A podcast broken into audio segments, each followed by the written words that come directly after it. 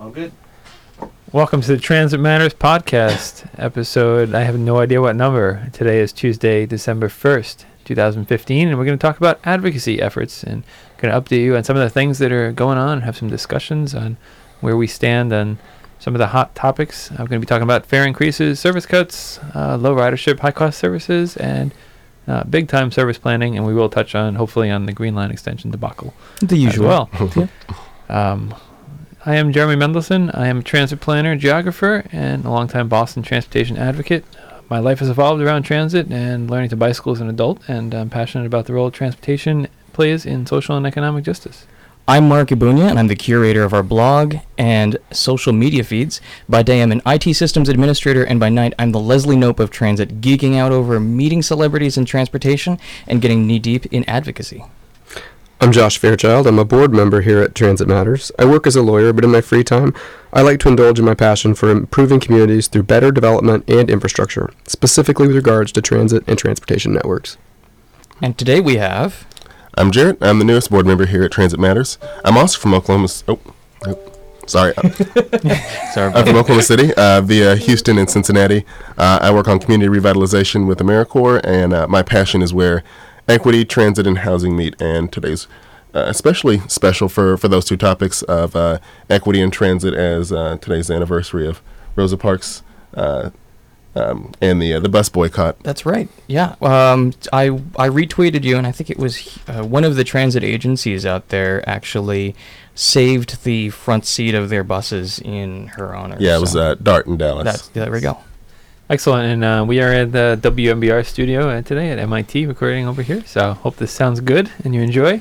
Um, today we're gonna first thing we're gonna be talking about today is uh, we're gonna be talking about uh, fare increases. This is a topic that has come up again, unfortunately, in the uh, Fiscal and Management Control Board meetings, and um, we thought we'd uh, spend a few minutes just just talking about our thoughts on fare increases. Um, kind of from where I'm coming from is, uh, you know, there, there's been some talk among a few members of the board that there should be, along with fare increases, there should be uh, free or discounted fares for low-income riders. And um, I, from where I'm coming from, I, I think the concept is good. Uh, that you know, people who have trouble affording transit uh, should should get some help.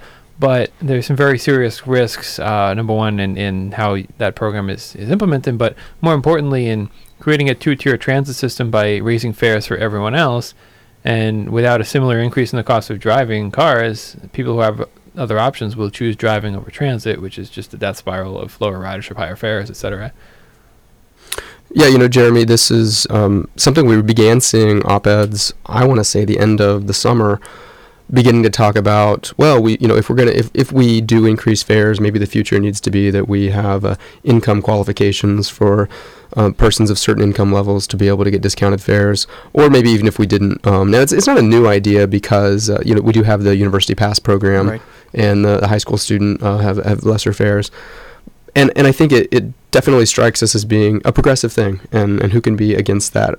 One of the concerns we have is that it makes uh, fare increases more palatable, uh, and and because of what you said, Jeremy, about leading to a two-tiered system, and this is something that uh, former uh, Transportation Secretary Jim Aloisi uh, really harps on, and, and he finds this to be you know, basically a place where he wants to stand his ground. Is he's really concerned about having a two-tiered transportation network because when you have Ubers, Lyfts, and Bridjs, uh, and now Uber Pool and Lyftline coming in, there's a very viable next tier up premium transit service available for anyone who wants to just shell out a few more bucks. And so if people are saying, I have to put up with the same or worse service if there's cuts, and I have to pay a little bit more, they might say, you know what, most of the time, I'll just pay a little bit more and get a much better service.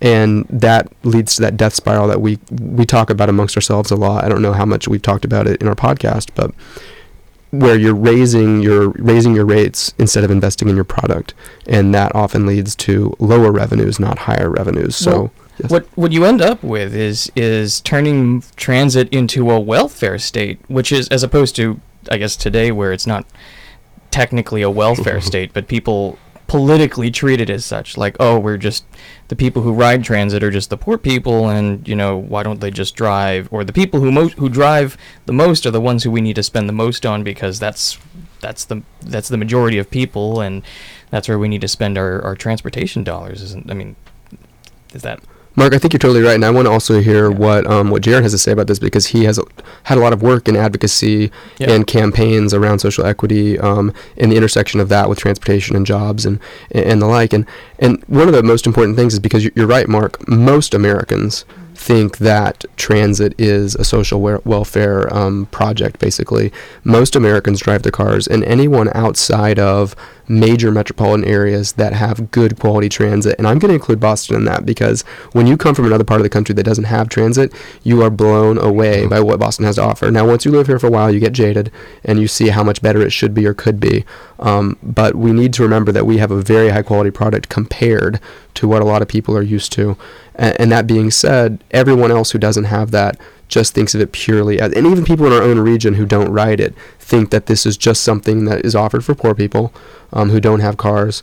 And so anything that we do to pander more to that stereotype, I think will just reinforce that notion. And, and this is where I do want to get a little bit more comment from Jared on this on the subject. Absolutely. Well, and, and that's because in, in some cities, and I would say most cities, uh, the transportation agency does work as a as a welfare um, as a welfare tool because that's you know in most cities they're designed in a way that um, that anybody who has the means is going to get a car. Even people who don't have the means get cars because the city is just completely not designed for that. And so, you know, Boston is is blessed in that um, in that it's it's got the, the the physical layout where you know where you can um, get get on and get by without a car. And so.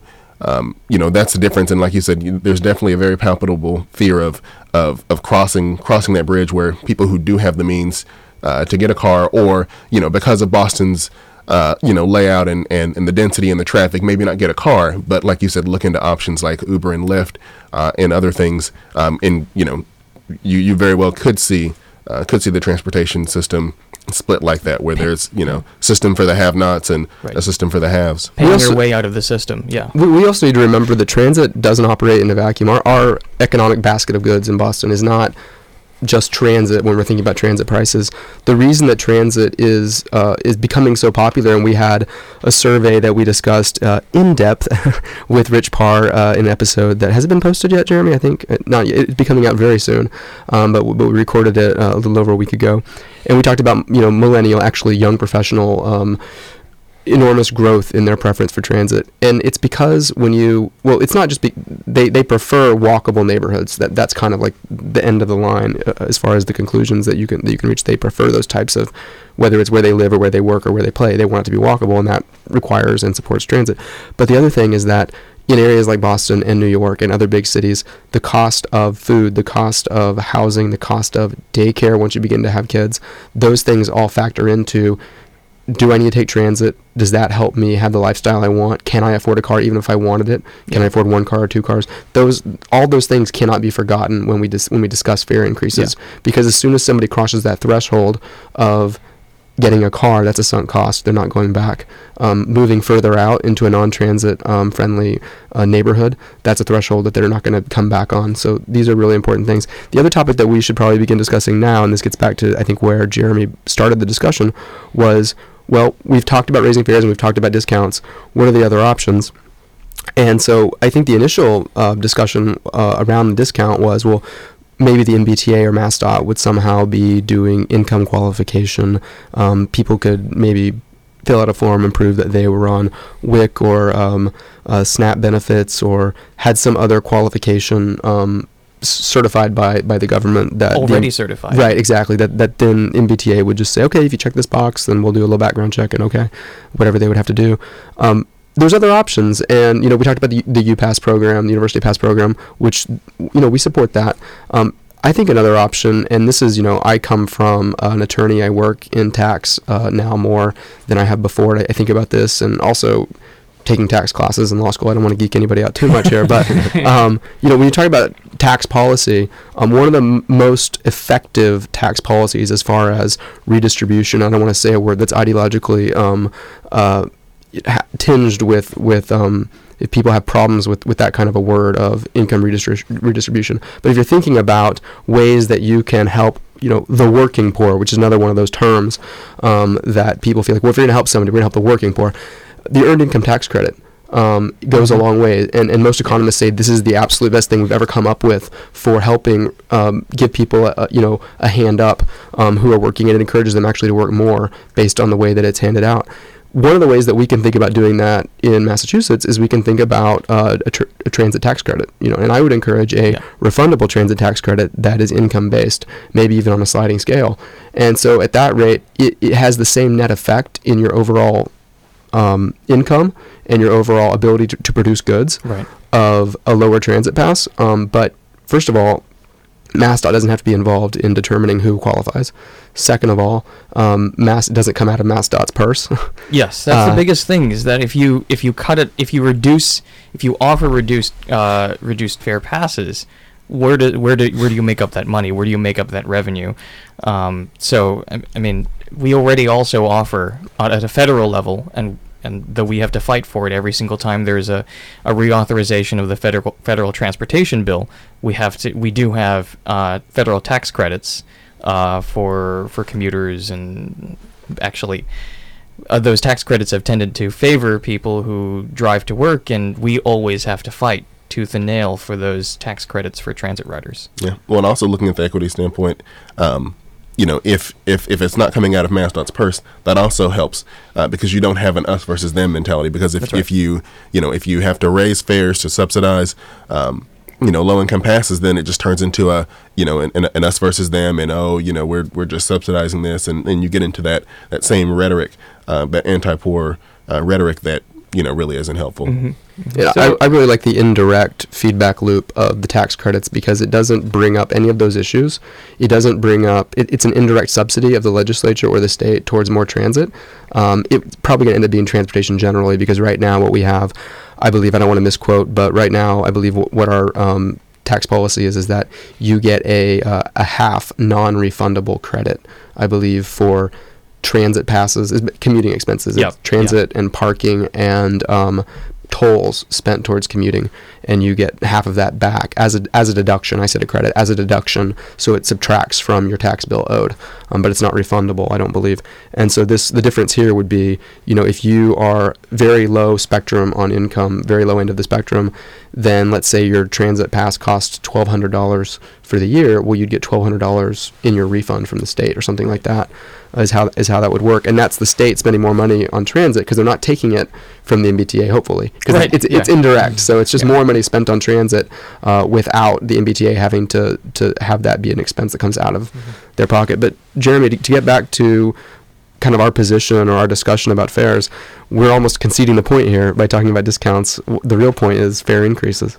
Yeah, I mean the real point is, you know, as I was mentioning, is like you know, the, you you increase the fares and you don't increase the cost of driving, then it just you know when it's just gonna you're gonna wind up with a death spiral and No This- fare increases without congestion pricing. Right, Yeah. right. I mean, and and you know, this goes to to some of the things we talk about with regard to service planning and um, some of the other the discussion around some of these high cost services, the, the low ridership routes that are you know being looked at for elimination. And you know, if you if you just at the surface and you do a very su- superficial analysis and you say, oh, okay, these routes are expensive, these are not, and you know, you do that. First of all, you do the, the whole route level, which you know, it ignores the distinct markets and everything. But if you you know, if you just say um, oh, this route's expensive, let's get rid of it, you ignore the fact that there's there are serious service quality issues and how service quality impacts the, the use of these services. So things like coordinated connections, the fact that you have to pay a second fare if you need more than two vehicles, um, you know, all of these things, and and uh, obviously on-time performance being being a huge thing. You know, if you have to deal with all of these hassles, and um, we talked about the Green Line, right? The, one of the the Green Line is at capacity right now. Um, the other rail lines have gone up. The ridership has gone up like 30% in the past 10 years. The Green Line is basic, has gone up a little bit, but it's basically flat now. Is because you know, if you try to use the Green Line, you know, and, and it's just such a disaster. You're just like, oh, screw that. I'm not gonna. I'm not gonna. And this, we need to be careful. And we had a conversation, Jeremy and I did earlier today, which was recorded and will be a podcast. Um, maybe already will be out by the time this one, uh, you know, hits the the airwaves. But um, we were speaking with Alon Levy of Pedestrian Observations blog post, and and he was saying, you know, you're not at capacity, and we say capacity on the green line and the orange line and the red line, and we mean the trains are full. We don't mean that we're actually using up every Right. bit of infrastructure Yeah. that we have. Yeah. The headways, yeah, yes, the headways uh, in the central subway and the green line are, are pretty good. They, they could ac- they were actually better. He was pointing out at the beginning of the 20th century than they are today. Right. Um, they had different ways of, of controlling the, the gap spacing. Um, but but he was pointing out, you know, with the green line, it's really you're talking about a power issue, and we are saying, well, that's expensive. And he's saying, it will, you know, compared to what? It's yeah. It's a power issue and, and also a technology issue. We need to upgrade the power systems and we also need to upgrade the signal system. The signal system alone would probably cost us seven hundred million dollars, which is about the same cost or no. Uh, sorry, I'm trying to think of one other project that we have on the books, but I don't think I think that's actually Probably the, what the one Green of the Line cheapest. extension should cost. yeah, that's one of the cheapest projects. Yeah. So, just when we're talking about capacity, and what we're Yeah. talking, what we're talking about is, are you are, are we wanting to invest in a system that brings in more revenue, or are we just going to make cuts to a system and then raise fares? You know, that's that's a bit of a dichotomy, and we don't really we don't really. I think at Transit Matters, we don't want to concede concede that issue. We want to say, hold on, full stop. We shouldn't be taking out spreadsheets and cutting fares because we're trying to, you know, m- make make the revenue match the cost. We need to think about, first of all, this is an infrastructure that w- we need to have for our economy. What, what's the, what's the Yeah. what's the um The, the, the problem the impact of that? Exactly, and but the problem is that uh, the the things that will Im- improve service to a, a degree that's tangible are not things that that come out of the the the the budget, the operating budget, which is what the fares go to. The uh, that comes from capital, uh, the capital budget, which is what's authorized by the legislature and comes out of like grants and all that sort of stuff.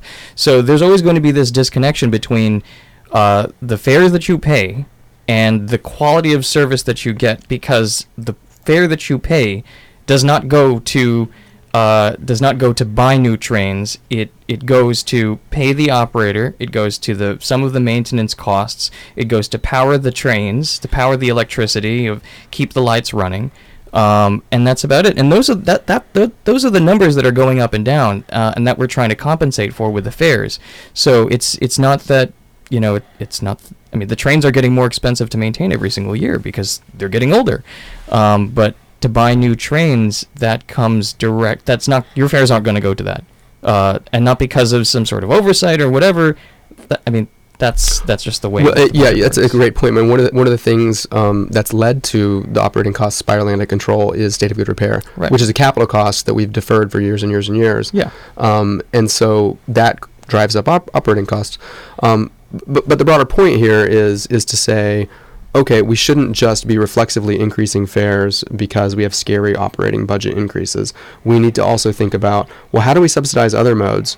And and is it fair to apply a different rationale to transit than we do to the highways? Okay, so there's a whole conversation that needs Right. to happen there. What if fares still have to increase? Well, we have a, a law on the books that most people, I would have to uh, believe. I, I was working in the legislature in, in the Senate, and I, I was an intern. I'm not going to act like I was, you know, in these discussions, but I was closely following the legislation and updating uh, the senator I was working for on what was coming out of, you know, with the, the revisions with each time uh, with the budget bill was coming wa- was coming through in the, in the uh, conference committees and things like that, and. Um, the understanding of everyone that I was familiar with was that it was every other year you could increase at a total of 5%. So that meant 2.5% per year could happen every other year. And now there's a different interpretation that's coming out that is, well, maybe we can increase it 5% per year. I don't really know where we're getting to these numbers. Um, I mean, people have fair interpretations, but there's not a lot of people who had that interpretation in my memory um, back then. And so, so I think that we also need to say, okay, if you're going to increase it, we need to stick to the interpretation that people had in mind back then. And that interpretation doesn't say you have to increase it by 2.5%. It was up to 2.5% per year, so 5% up to 5%. So we need to try to say you need to rationalize. You, you don't just automatically raise it that much. You need to rationalize why you're raising it that much. And we're in a we're in an environment of almost zero inflation, so it's hard to say, oh well, there's inflation. You know, this the No. basket of goods is getting more expensive because that's Right. not true. Um, although you know housing is things like that. Um, okay, so we deal with all of that, and then we say, okay, if you're going to increase fares, now we're talking about what we can do about it, and that's where we get to the discount or the or the tax credits, things like that. But I don't think that we should right off the bat say, okay, let's let's assume we're going to increase fares and let's talk about discounts. Well, and, and I think the other thing too is is you know fare fair increases don't need to happen unless there's a, a vision. I mean that that's how you get people to go along with it. You know, yes, the T is underfunded, but you know if if you're not talking about you know if you're not talking about expanding the system, if you're not talking about making the service better, you know that that that's where you get the big pushback on fares. And you know, and I, I some of the conversation has been around. Well, you know, Boston has, um, you know, Boston's, um, you know, the, the price of the fares is so much lower than all these other cities. Well, you're, you're looking at a system that really hasn't, you know, really hasn't expanded since the 80s, and it's Right. still very much so undersized compared to to uh, to DC or San Francisco or Chicago or even Philadelphia in terms of just the actual number of track miles. Uh, and so, you know, with, without talking about what people are getting along with the fares, you know, it- it's really a conversation that's a non-starter with a lot of with a lot of Bostonians. Another thing to remember um, when we're talking about discounts, fare increases, uh, and the tax credit, which is something I know I'm pushing. I don't, I don't know if a lot of other people are pushing it. I think it's a great idea. But one of the reasons that I, that I push this is because we have a governor right now who you'll also hear in the podcast where we talked to Rich Parr of MassINC Polling Group. The governor has astronomical and Teflon approval ratings, uh, the, the likes of which you really haven't seen in modern Massachusetts politics. And it's so much so that the Democrats aren't really even going after him. He's got a better relationship with the legislature than um, Governor Patrick did because his approval ratings are so high, despite anything that might happen with the MBTA so far. We'll see what happens in the winter. Um, this is a governor who made it very clear when he was running for office that he would not be raising taxes.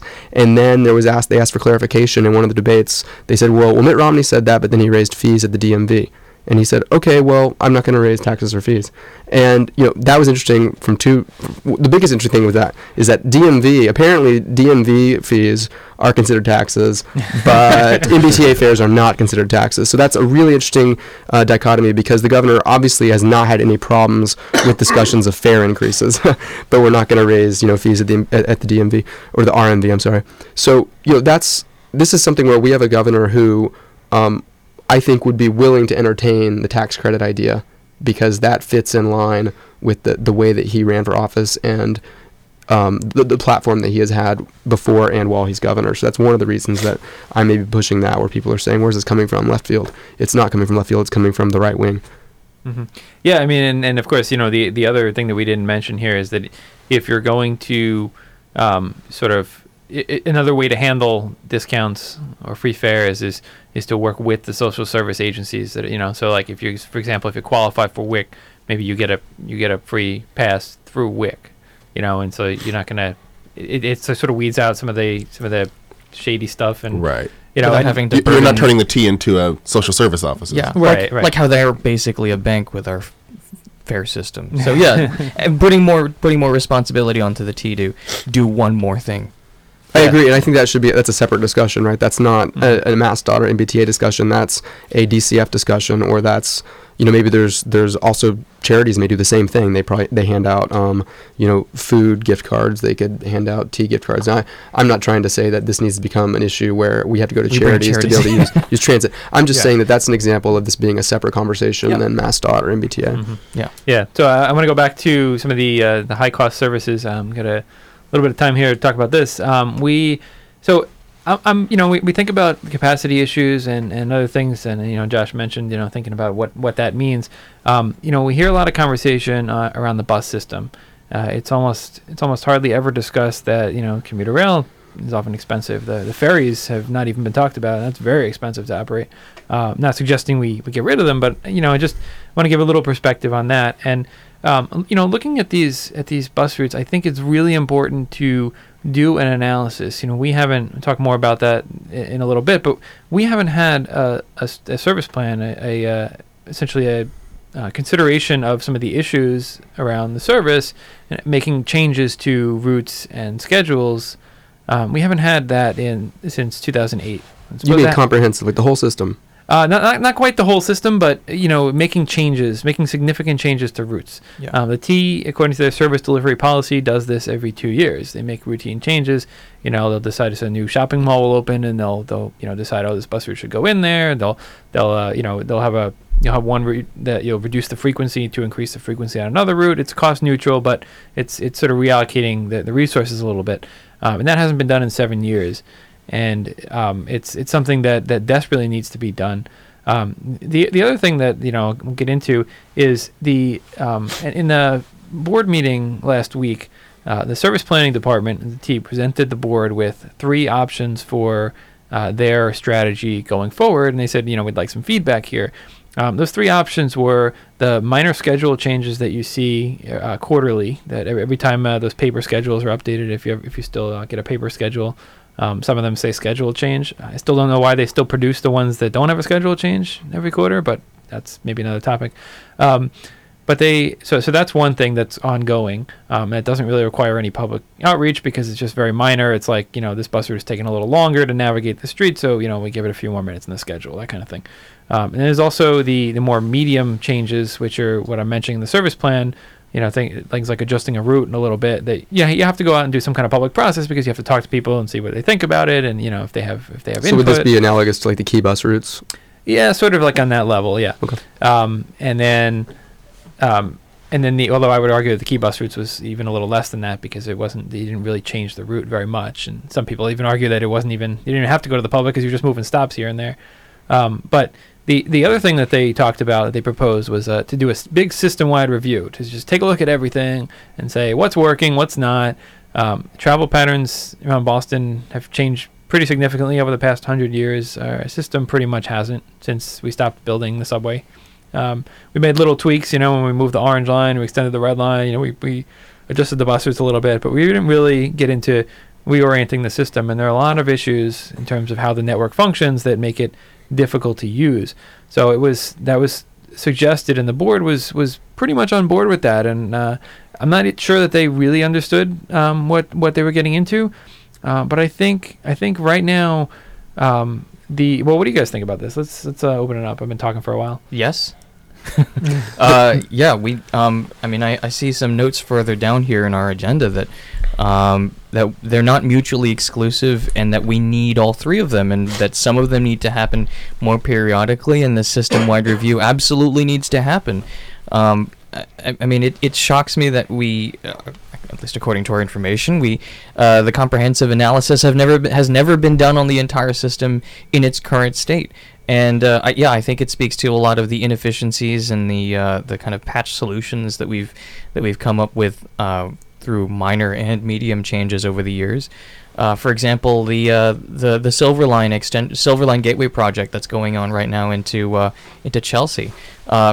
None of the buses that that go through Chelsea are really going to be realigned and re- to reconnect uh, to connect to it and act it as uh, use it as a feeder. Uh, this I like to use the 111 as a as an example for another bus that's I mean that those those issues come um, out, outside of outside of a service review, but I mean. Well, that's yeah, that, these are yeah. important issues, Yeah. and, and you know, looking at not just it's not just where the lines go on the map. You know, some people say, oh, we don't have a street grid, Right. but it's not just where the lines are on the map. It's it's how the routes operate. Do they interface with each other? Um, you look at a place like Cambridge, for example, where um, it's it's almost impossible to go from let's say Inman Square to Cambridgeport, right? Because all the routes end at Central Square. Um, with the exception of the one that's going up Mass Ave, and then it ends at Harvard. Everything ends at Harvard. You can't go through Harvard. So it's it's sort of like you know thinking about that, thinking about the frequency levels, and thinking about if if we if we you know you, the only way to really get more out of what we're spending now is um, you know if, if we don't put more pour more money into the system, then all we can do is make little tweaks here and there. Uh, but if we really want to say, can we make the crosstown services more useful? Can we look at using limited stop and express service somewhere? No, not Can the question we- of can we make the crosstown. How do we make do the we crosstown? and and also um, we've talked before, Josh. This is like one of our you know fa- favorite projects here, talking about the Orange Line going down to Roslindale and uh, or maybe Hyde Park, um, looking at all those bus lines that are going down there. Um, dealing with the issues at Dudley Station and in Roxbury, um, other places where it makes sense to build rail. Or well, sure, and it's even it's even zone. easier. I'm sorry, Marc. Didn't So- talk over no, no, but no, go ahead. It's even easier if we're going to talk about our, our favorite, you know, topic again with the Orange Line and and the Washington Street corridor um, down towards Roslindale and Jamaica Plain. It's even easier than redoing the bus routes there because you've got a parallel rail service that we can also talk about high cost uh, high cost services that have low ridership because Yeah, yes, the Needham line is uh, standing room only. Uh, a few trains in the morning, a few trains in the evening, which is all, all that they have is a few trains in the morning and evening in that rush hour box. But if you ride it, you know, in the middle of the day, 10 o'clock, 1 o'clock, 2 o'clock, whatever the times are, I forget exactly what they are because they're not clock faced. But when those trains come through, they only have one car open. There's still five or six cars on the train. Mhm. They're all closed off except for the, the, the, the last car that pulls up to the high, the high loading platform and then the cars have full. Meanwhile, there's 10 buses going by on Washington and Belgrade that are beyond capacity and they're turning people away. Why is it? It's because there's two different fares and because people don't understand the commuter rail schedule. So there's a lot we could do to uh, increase the, the usage um, and, and the, the get more capacity out of what we have and that, that infrastructure is expensive and yes trains are expensive and conductors are expensive but laying the rails was really expensive. We have those rails there. We're not using them very much compared to, you know, those bus routes. You get better parallel service usage. We could reallocate those buses and those drivers to other routes, you know, where we don't have parallel rail service, you know. Right. Well, as expensive as as expensive as it is to run the train, it's a lot less expensive if there are people actually in those other four cars. Well, the schedule even comes. I mean, it even comes back to the schedule. Even if we make it Zone One A, like what we did in Chelsea, and this actually came up during one of the uh, Silver Line Gateway meetings, like what was that, two or three years ago. Um, one of the, I think, one of the city representatives was like, uh, "Yeah, I live next to the, I live next to the train station, but I always forget that there is a service there that that is the same fare." Two dollars and what are we up to? Ten Two- cents. Two dollars and ten cents uh, to get into North Station, avoid uh, avoiding the you know the you know the the debacle that is the uh, the marathon that is standing on the 111 bus and or waiting for one. Um, he always tells relatives, "Eh, or hey, let me drive you in, or you know, go take the 111 or something, because the trains, uh, what is that, served by Rockport and Newburyport lines, uh, it. The, the, it's not frequent enough. It's not clock face, and so e- I think even if you change uh, it to Zone One A, which I think Michelle Wu is working on, uh, one of Boston City councilors, uh, it, it are people are going to use it? I, don't- I don't Yeah. know. Well, Is she, is she going to become the, uh, the, uh, the the council president? I, my my understanding is that she announced that she had enough votes, so it's When when does that election happen? I, I'm not sure.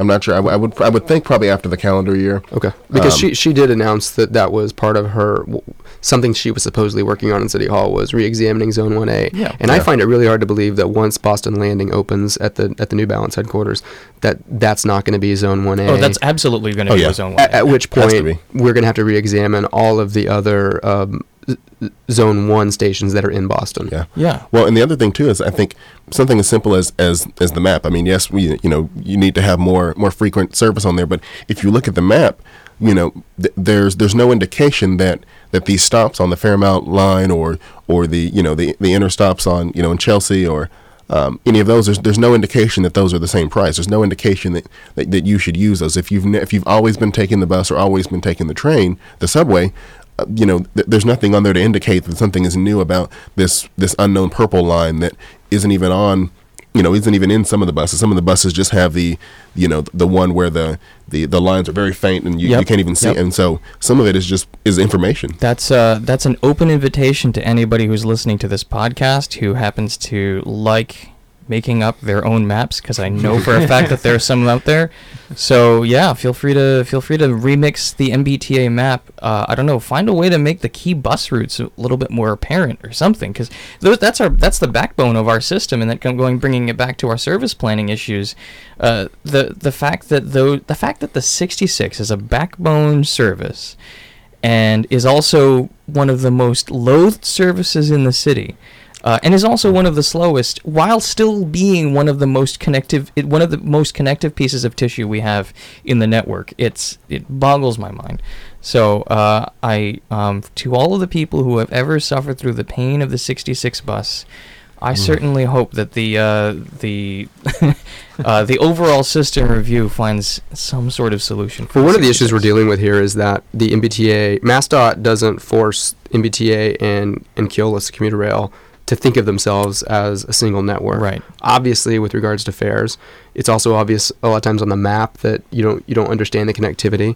Um, but also, like something that doesn't even really cost that much money when we're talking about redoing um, the the South Side commuter schedules are coming up soon.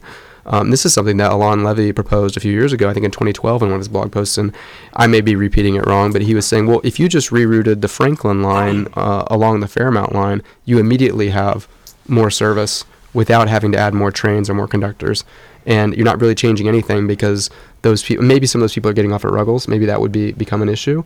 Uh, if they're going up the uh, the southwest corridor, the north northeast corridor um, tracks right now, but that's that's a really easy way to reroute some current trains, get them to the same final destination, and add service to a corridor that doesn't doesn't have it. And I guess for some reason we can't afford to add it. I mean, that's an interesting point. You know, you talk about th- these things in silos. I mean, I was going to add the city as well there, Yeah. right? The, Yep. the MBTA and the city don't really talk to each other. And, you know, part of this is, I mean, jumping around a little bit here. Is, I mean, the service delivery policy is being updated right now. It's supposed to have a draft in January. Um, but the existing service delivery policy, if, if you look at the, the service plans that they've done over the years, and they've, they've done some of these metrics, if you look at these routes, you know, they say whether they pass the standard or not. And the vast majority of these, of the, the most the most well you say, say the top 30 routes or so the vast majority of them fail at more than one standard whether it's crowding or frequency or um, you know uh, on-time performance so you know these things these are things this is an opportunity where you know the city and the T like really need to talk to each other and um, I don't know if it if it takes a big comprehensive plan to get there um, we've seen some movement on the part of the city um, The city's doing Go Boston 2030, right? But how? Do, I- what I don't understand, I think maybe just Boston has become, and maybe it's where the power centers in Boston are, as far as the city councilors and the politics of getting elected as, as mayor. They've just been able to defer to the MBTA for so long, just say, well, you know, that's that's a state issue. Um, I don't I don't really understand how a city can't say, you know what, this is important to our citizens, and we're going to do what it takes to partner with the T to make sure that more service is available, even if we have to subsidize some of the service. Because one thing that we know from surveys is that people are willing to pay a little bit more if they get better service.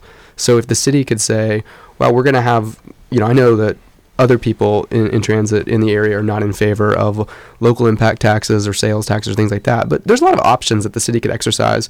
Uh, maybe they have to get legislative approval. We know Marty Walsh is somebody, um, Mayor Walsh is somebody who is very familiar with the legislative process up on Beacon Hill. So I'm sure he could find a way to get approval for the types of uh, taxes that he wants um, t- to, to levy for his own citizens to provide better services for them.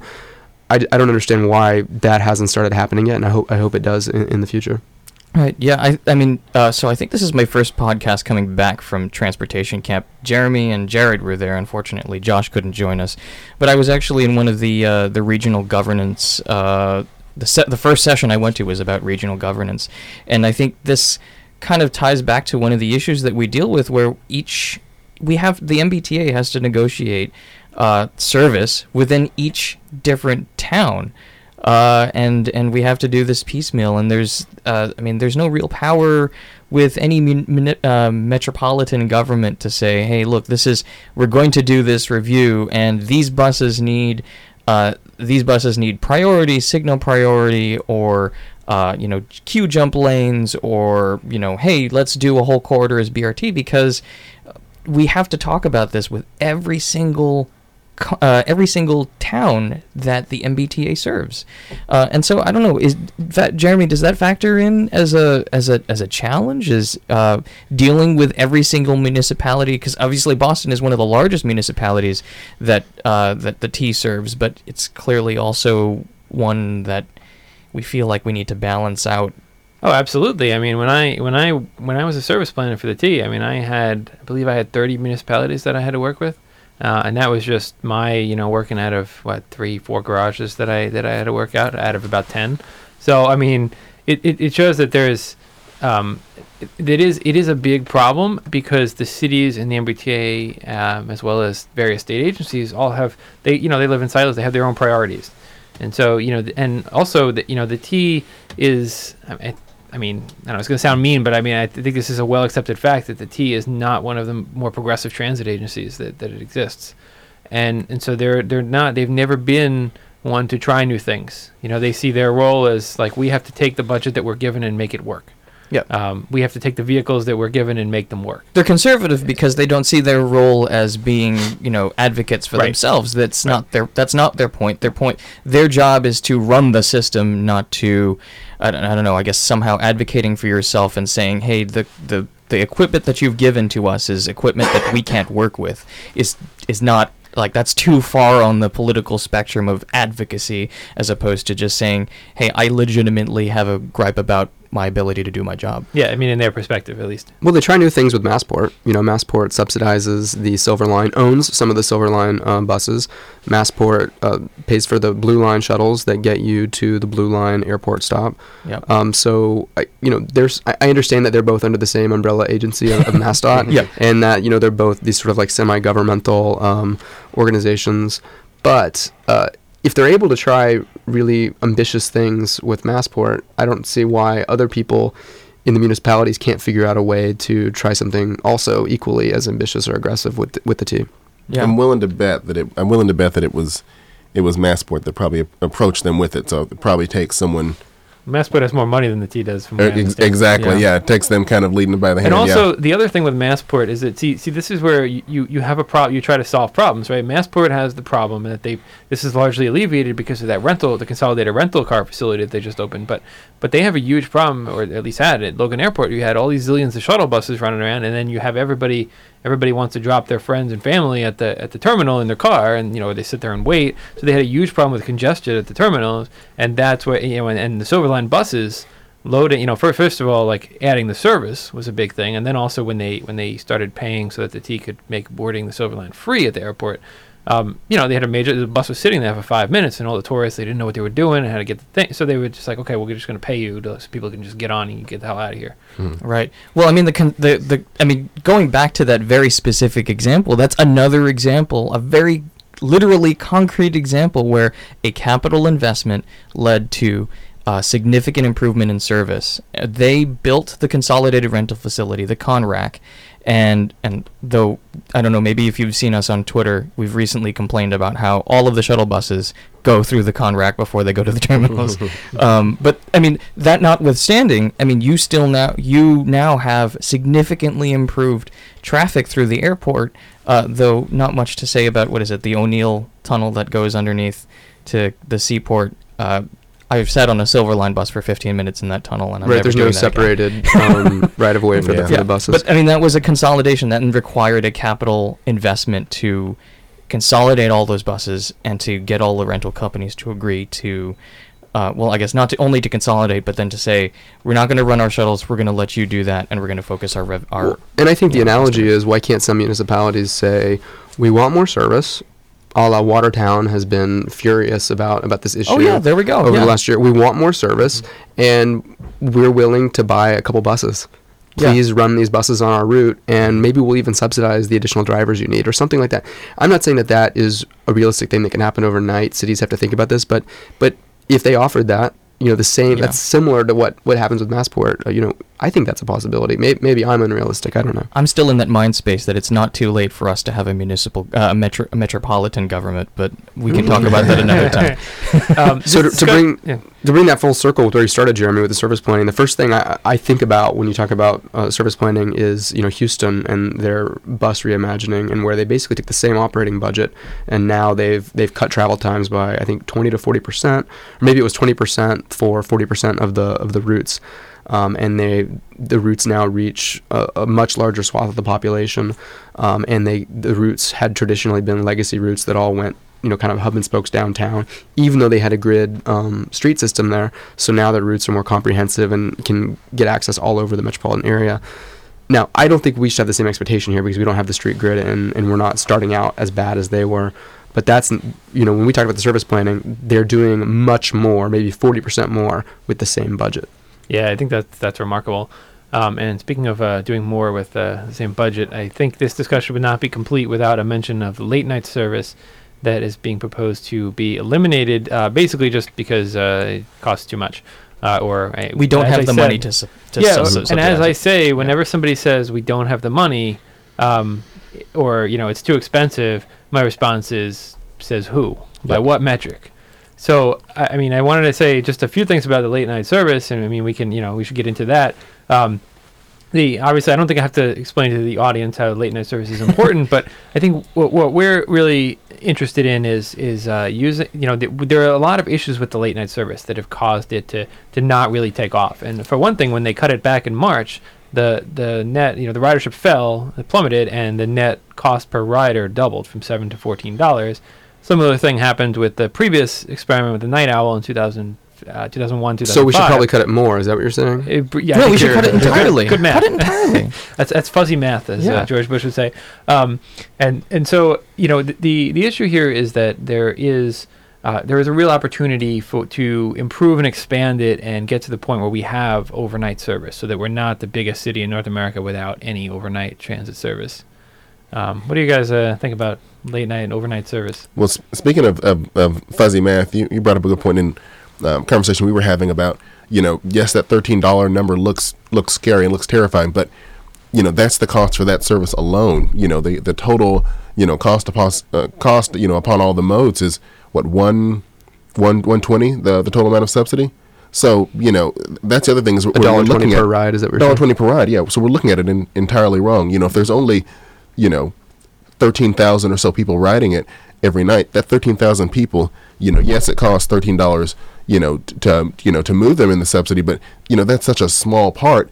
And if it's providing a, a, you know something that really is useful in keeping you know making Boston a you know a city with vibrant nightlife, in connecting people to jobs and, and school, um, you know, and you know, and in keeping people, you know, who are intoxicated off the road, you know, if, if, if all that is doing is slightly raising the overall cost, it's, it's worth it. You know, we should even be, we shouldn't focus so much on the, the, the, the individual subsidy for that one mode. Right, looking at the thirteen dollars an hour for the per ride during the hours of extended service, as opposed to looking at the marginal increase in the cost per ride of the entire system. So, if it cost a dollar, which is a dollar four, A dollar, Dollar twenty. dollar twenty. I if, think. if the subsidy is a dollar twenty per ride for the system, and now we add you know nighttime service, now let's say the the cost per ride went up to like a dollar and twenty two cents. You know, like that seems like a great deal, you know, to me. But when we only look at just that hour of service, Why am I paying their Uber ride when they can just pay the Uber ride for themselves? Why? Yeah, and that person yeah. clearly has not Yeah. tried to pay, tried to get an Uber from Boylston Street uh, at, at two thirty. Oh yeah. Well, we're not talking about cutting service on Sunday evening, right? It's Sunday at 6 p.m. or something like that. Like, there's Right. other hours that are probably very high subsidy if you were going to break that down on an hour by hour basis, but we're Yeah, I not mean- d- dissecting every single I- hour Yeah, that has I mean, low and the T is a public service, right? I mean, we provide a public service, and this is this is a, a service that this needs to be available, and need to ha- you need to have various options and service available at all times in order for people to use it. yeah. I think in this case, the the late night service, like as it's currently done, I think is a, a clear example of what can go wrong when you don't plan service well. Um, so this service here, um, it's you know they, they just said okay, we'll run the key bus routes and the the rail lines, um, and these are so they they ignore that the demand patterns at night are vastly different than they are in the rush hour that are causing these busiest routes. So they got rid of a bunch of routes, they deleted a bunch of routes, the cost went up. Um, they have right now the coverage area it omits huge sections of the city uh, and it omits places like Lynn, Somerville, Everett, places like Dorchester, and places where you know you have large, large numbers of people who are working. You know, who, if you want to provide transit for anybody, it's uh, you want to provide it in Dorchester and Lynn and Everett and Somerville, Waltham, uh, South Waltham at least. And so this, so I think this is an example of it it doesn't coordinate with each other. There's so many problems with it that I Bu- think if built to we, fail. yeah, we almost designed to fail. Yeah. Yeah. Well, and, and, and another thing people have brought up too is that, you know, is that the, the service, especially after it's cut, you know, ends ends too late or sorry ends too early. Um, you know, for, for people who who you know, you know who are staying until until the bars close at, at you know at two o'clock. You know that might not be enough time to get uh, to get to where you're going. And you know it's it's not a you know you show up at X time and you're you're going to catch the train. It's something where you know you need to look online and see when the last train leaves Alewife and then when the last train leaves you know Ashmont or Braintree and you know, I'm- I've been there a number of times where you know the clocks, you know, it, it strikes ten o'clock and then the clo- the clocks just go blank, and so you know you show up there at at you know two o'clock, two o five, and there's nothing on the on the screen, and you wait for five ten minutes, and you say, well, you know what, I'll just call an Uber because I have you know the the um, you know the real time display is is blank and you you know it's it's cold and it's two o'clock and you're thinking well I probably just missed the train. And so part of it is it's got to be a reliable service. It's got to be something people can show up you know show up by you know show up by by 2:30 you know in the central area and you'll you'll get on the train and now it's not that kind of service Well, that's the part of the problem why I stopped using it af- when they cut back the service was that it started to become too it it's I started having to worry. I, stopped. Wa- I've stopped trying to worry about the T not being available to me. I wanted to stay out however late I wanted, and I either just never made the trip, or I just stayed out later and you know didn't didn't d- worry about the hassle. Well, it's the, it's the last ride fallacy, which Yeah. we should explain is when people may not take the last rides. The last ride might be empty, um, but they wouldn't take transit at all if they didn't know they had the last ride available. So when you move the last ride up too early, which I think is what you're alluding to, Marc, yeah. when the last ride's too early or the last ride is variable, as as Jared was mentioning, well then it becomes too difficult to figure out when the last ride is or when the last ride's com- you know compatible with my schedule. So I didn't take transit to get there. I, I drove or you know whatever it was, and now I'm not even really looking at transit as an option because that last ride It's- is not Yeah, sufficient. it's off the table. It's too much calculus. Like when you're inebriated. So so, so the other low ridership, high cost services that have been targeted uh, are the, the some of the bus routes that are at the lower end of the ridership spectrum. Um, Mhm. And I know Jeremy, that's something that buses are always near and dear to your heart. Yeah. And I know that uh, Ari Ofsevit did a analysis. He had a, a post where he did an analysis of, of all was it 30 routes that were Yeah, they put they put 28 routes on the list, and it, it you know it's I don't know how they came up with it. I haven't been able to figure that out, but it looks sloppy. If you look at it, there's there are three routes that are far and away the the best, and uh, and I'm glad I'm thinking about the, the top one now. The By one best, you mean the worst? uh, the worst, sorry. Um, the highest cost. Now, the, the, the, the Route 191 is the highest cost route. Now, I'm going to bet that 99.9% of MBTA riders have never heard of the Route 191. Um, Jared is shaking his head over there, Where even though he go? lives within walking distance of the 191. Now, th- this is a special, you know, this is one of several special early morning routes that are kind of amalgamations of different other routes, right? But it doesn't, in this in this case, it goes, you know, through Fields Corner, and so, so I'm looking at Jared. Um, but it's so this is an example of something that if it were marketed, it would do well, and it does pretty well among people who know it. But you know, so th- there was that. There was the 170, which is a special early morning route to get janitors and other low-income employees out to office parks in Waltham in the morning, um, which runs two trips. So that's like kind of what are you putting that on here for? And then there was uh, I think the 451, which is a route that just kind of hops around Beverly. Um, it's like uh, you know low low ridership by design. Um, and then there, you know, if you go down the list, it, it just like they start. All the others are less than ten dollars per per passenger, and then it, it gradually gets less and less, and you see that you know many of them are suburban routes, some of them are express routes, and there's inconsistencies. Like the 50, I think the 502, the 504 was on there, the 502 was not. Well, the only difference between the 502 and the 504 is the 504 runs on weekends. So it's you, you start to get into this and you say, okay, well, there's there's things that are not being looked at here, and this is sort of a, a very sloppy look at it. So it sounds like what you're saying is maybe they there's there's some routes that were obviously high subsidy routes that if you were going to try to lop off some of those routes, those make sense. But then trying to figure out what's the marginal difference between the obvious uh, high subsidy routes and then all the others, like how did they draw the line between the 28 routes that they consider you know money losing routes and all the other routes? Like where do you draw that line? It doesn't really make sense to us. Yeah, and I'm not, I'm not going to suggest that you know anything is you know should or shouldn't be gotten rid of. I mean, these are these are matters that are open to discussion, and you know, very you know, everybody's passionate about their own. Th- I mean, this is why we have a public process for better or worse. Um, and you know, you take a look at something like the 191. So now you look at the cost and you say, okay, it's forty-five dollars per person, and you and you're thinking, okay, this is crazy. But there's also the 192. I don't think even made the list, but that's that's also a you know a route that, that does kind of the Huntington Avenue and goes down to Roslindale and Hyde Park, and you know when you just look at these things, you say, okay, well, what's wrong with the 191? No, well, nobody's ever heard of it. So you sort of, it, it's like you know, yeah, okay, I, I don't want to suggest that, that you should cut it, but I mean, I, I want, I really want to take a look at why these things are failing and what we can do about it. Well, and, and, and, and again, going back to the same the same conversation with the um, um, with the late night ridership, you know, you're talking about hundreds of people. You know, you know, in, in the in the in the low scale of that, you know. So yes, forty five dollars is is again really scary number. But if you're talking about, you know, you know, a couple of hundred people riding it, you know, w- what is this really doing to the, you know, to the subsidy? I mean, the the, the subsidy is, is, is baked in, and that's something that, you know, I don't know that that when you know when the newspaper is, is writing these articles, I don't know if that's something that they're talking about. You know, this isn't necessarily we're trying to get to a zero subsidy. Transit costs money, mm-hmm. roads cost money. You know, we don't expect, you know, even on Mass Pike, you know, we don't expect you know the toll or the gas tax or whatever else you know people think they're putting in to, to make that completely level it's it's it's an investment uh, and there's externalities um, and, and other benefits that come out of that other than just the fare that's put in the fare box Well, something that also needs to be said here, and I, you know, I'm not I'm not somebody who says you know all the routes are sacred cows and we can't touch any of them. Um, I, I think that I, I really appreciate Jeremy's you know thoughtful analysis of well maybe the routes can be improved.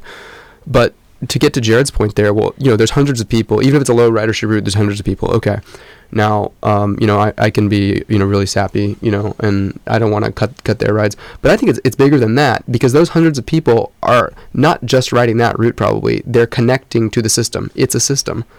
So Mhm. when we do the analysis of cutting these routes to save money, do we also do the analysis of of all the other impacts of cutting that route because that means those people don't show up in the system at all. That and route- vice versa. Yeah. You know, I, I mean, if I got to go to Needham, well, there's a bus route that goes to Needham. If I got to go to Beverly, there's a bus route that goes to Beverly. You know, how often do I go to Beverly or Needham? I've been to Needham a few times because I've had to go there for f- various reasons. So that too, it's like, okay, well, I want to pay to have something. Now, maybe maybe we can do something that's more efficient than a 40 foot bus. Let, let's have that conversation, sure, but just don't just lock it because off. those people those people who now can't connect to the system never take the system. So now the ridership Right. just went down on whatever bus they connected to or whatever train they connected to. Because that- what you were saying before with the sunk cost of having a car. If you have to buy a car to go out to Needham once a month, well, then you're going to Yeah. drive it to the supermarket and stuff. Yeah. So, actually, speaking of sunk costs, do we want to talk a little bit more about the Green Line extension before we? Yeah, we got like five minutes left. A um, hard stop, but I um, we, we should ma- at least mention that the Green Line extension, um, the the Fiscal Management Control Board and the MassDOT Board, um, which some of there's a little overlap there, um, heard presentation from a number of consultants that were hired to review what went wrong. And Basically, the thing is, we know it's way over budget. And basically, it was horribly mismanaged, l- uh, largely due to a combination, according to these consultants, of schedule pressures. Uh, in other words, trying to meet these deadlines that you know the the sharp deadline for the mitigation, even though they moved the deadline. So I guess it wasn't really a deadline. Well, the other, Um, the biggest deadline was the federal, uh, federal, uh, like appropriation of the grant Right. that was supposed to be. Um, and then you know another thing is that the MBTA has four people within their design and construction department that were, or are overseeing this massive, massive project, and apparently that's not enough. And one of the uh, the MassDOT project manager was asked in specifically in in this hearing, you know, he testified to the board, and he was asked specifically, you know, what's um, you know what's was accounts for that, and he said, yeah, the, the design and construction is has been very lean. Uh, and that's that's code for um, you know we Not under, enough people. yeah, under a culture of austerity, Yeah. we we have hiring freezes. We you know we've laid people off. We just, they just don't have enough people. That's part of it. Um, and then the other big part of it is contractors scamming the T basically because they sort of see that and it's kind of a racket. But Um, they No used a new process too. Yeah. They use some new process where instead of yes, you know the normal, you know, you say I've got this part of the project. Everybody, you know, show me your bid and you choose the lowest one. They basically, Design build. yeah, design build, and, and so that they they chose one person at the beginning and said, all right, here are the pieces. You show us what is the max amount we've got to pay you for each for each thing. I, you know that, and, and I, I, it gets the project done faster. But I mean, I I, I just don't don't see how that Well, the new process was just was designed. in. The new process was designed to prevent cost overruns. But what came out, um, what was discussed today, or I guess Monday, Monday. Yeah. was that the process was not well understood or well utilized by the T. But of course, those who had a big financial interest in making money on the process, the contractors, they figured out how to get the most out of the process. And you know, woe to the T who the people at the T who didn't understand how to m- get Yep. the best for the public And out of the it's- process. And it's not their fault. Uh, it's it's it's not their problem that that the T's over budget. The T's getting all of the flack for it, so Yeah. they walk away scot free. And will they learn? I mean, uh, probably not. The, uh, the chief administrator of the T just presented to the financial, the fiscal, the FMCB uh, on Monday that you know just just before this presentation they just presented. and He said, "Oh, these are all the things we can do to, tr- to save costs and you know hiring freezes, wage cuts, you know all the same stuff." Yep. So just one point of clarification, Jeremy, was it four people working only on this project, or do they have four people working on all of these types of projects? They have four full-time employees dedicated. So it's actually ten people, which is sort of kind of worse almost because everybody doesn't actually have their head in full-time. Um, but four, the equivalent of four full-time people. On just GLX On- or on all big Okay. projects? On just Okay. GLX. Okay. Yeah. Um, so uh, last thing I wanted to make, uh, I want to make these two final points on this Green Line extension. Um, one is that the there's been an extent there was a extensive public process. Um, some people say it's got a little out of hand, um, and maybe it did. But you know, before we go around, we don't know what's going to happen right now. But before we talk about you know cutting this, scaling this back, and only having one entrance, cutting the art, whatever it is, uh, we need to remember there was an extensive public process, and we need to the the Green Line extension needs to be built in in basically the way that it was planned. Um, and the other thing, you know, they're talking about cuts to various things, right? We need to consider very carefully the impacts of these capital budget cuts on the operating costs because we talk about this all the time. If you get rid of the fare gates, well, it's going to cost you more in dwell time. If you get change the station so that now you have to shovel more snow, that's going to cost you more money. If you get rid of the maintenance facility, well, now you're going to have to spend time every time you get a disabled train, you're going to have to drive it all the way out to Riverside. We were yeah we were talking about that earlier in the program. The fact that uh, yeah you can raise fares all you want. You can uh, try to patch the budget every single year for every single uh, uh, deficit, but the the fact remains that we need investment in capital projects to reduce the operating costs. Yep. You know, and, and you know, there's a reason that you know that, that certain sayings have have been around a long time. You know, if you want something, you know, if you need to do something, you need to do it right the first time, and different things like not putting in, not putting, you know, more than one, more than one head house. You know, Yep. that might mean that people don't use it. It'll If you're it'll- coming from that end, if you've got to walk, you know, a certain distance around, you're either you're, you're, you're going to take your car, you're going to take an Uber, you're going to do whatever else. All right, we got 30 seconds. Final words. All right, thank you for listening to Transit Matters podcast. Uh, this, is, has been a pleasure as always. Uh, Jeremy Mendelson, and you can follow us online. We had, um, yeah, Josh Fairchild, the Hatchback 31. Uh, it's Jared Jarjo. We have Marc at uh, he does the main Transit Matters uh, account, and uh, I do Critical Transit. And uh, find us at transitmatters.info and send us email and uh, get in touch with Facebook, Twitter, and Instagram and YouTube, and get involved because we can't do this without you.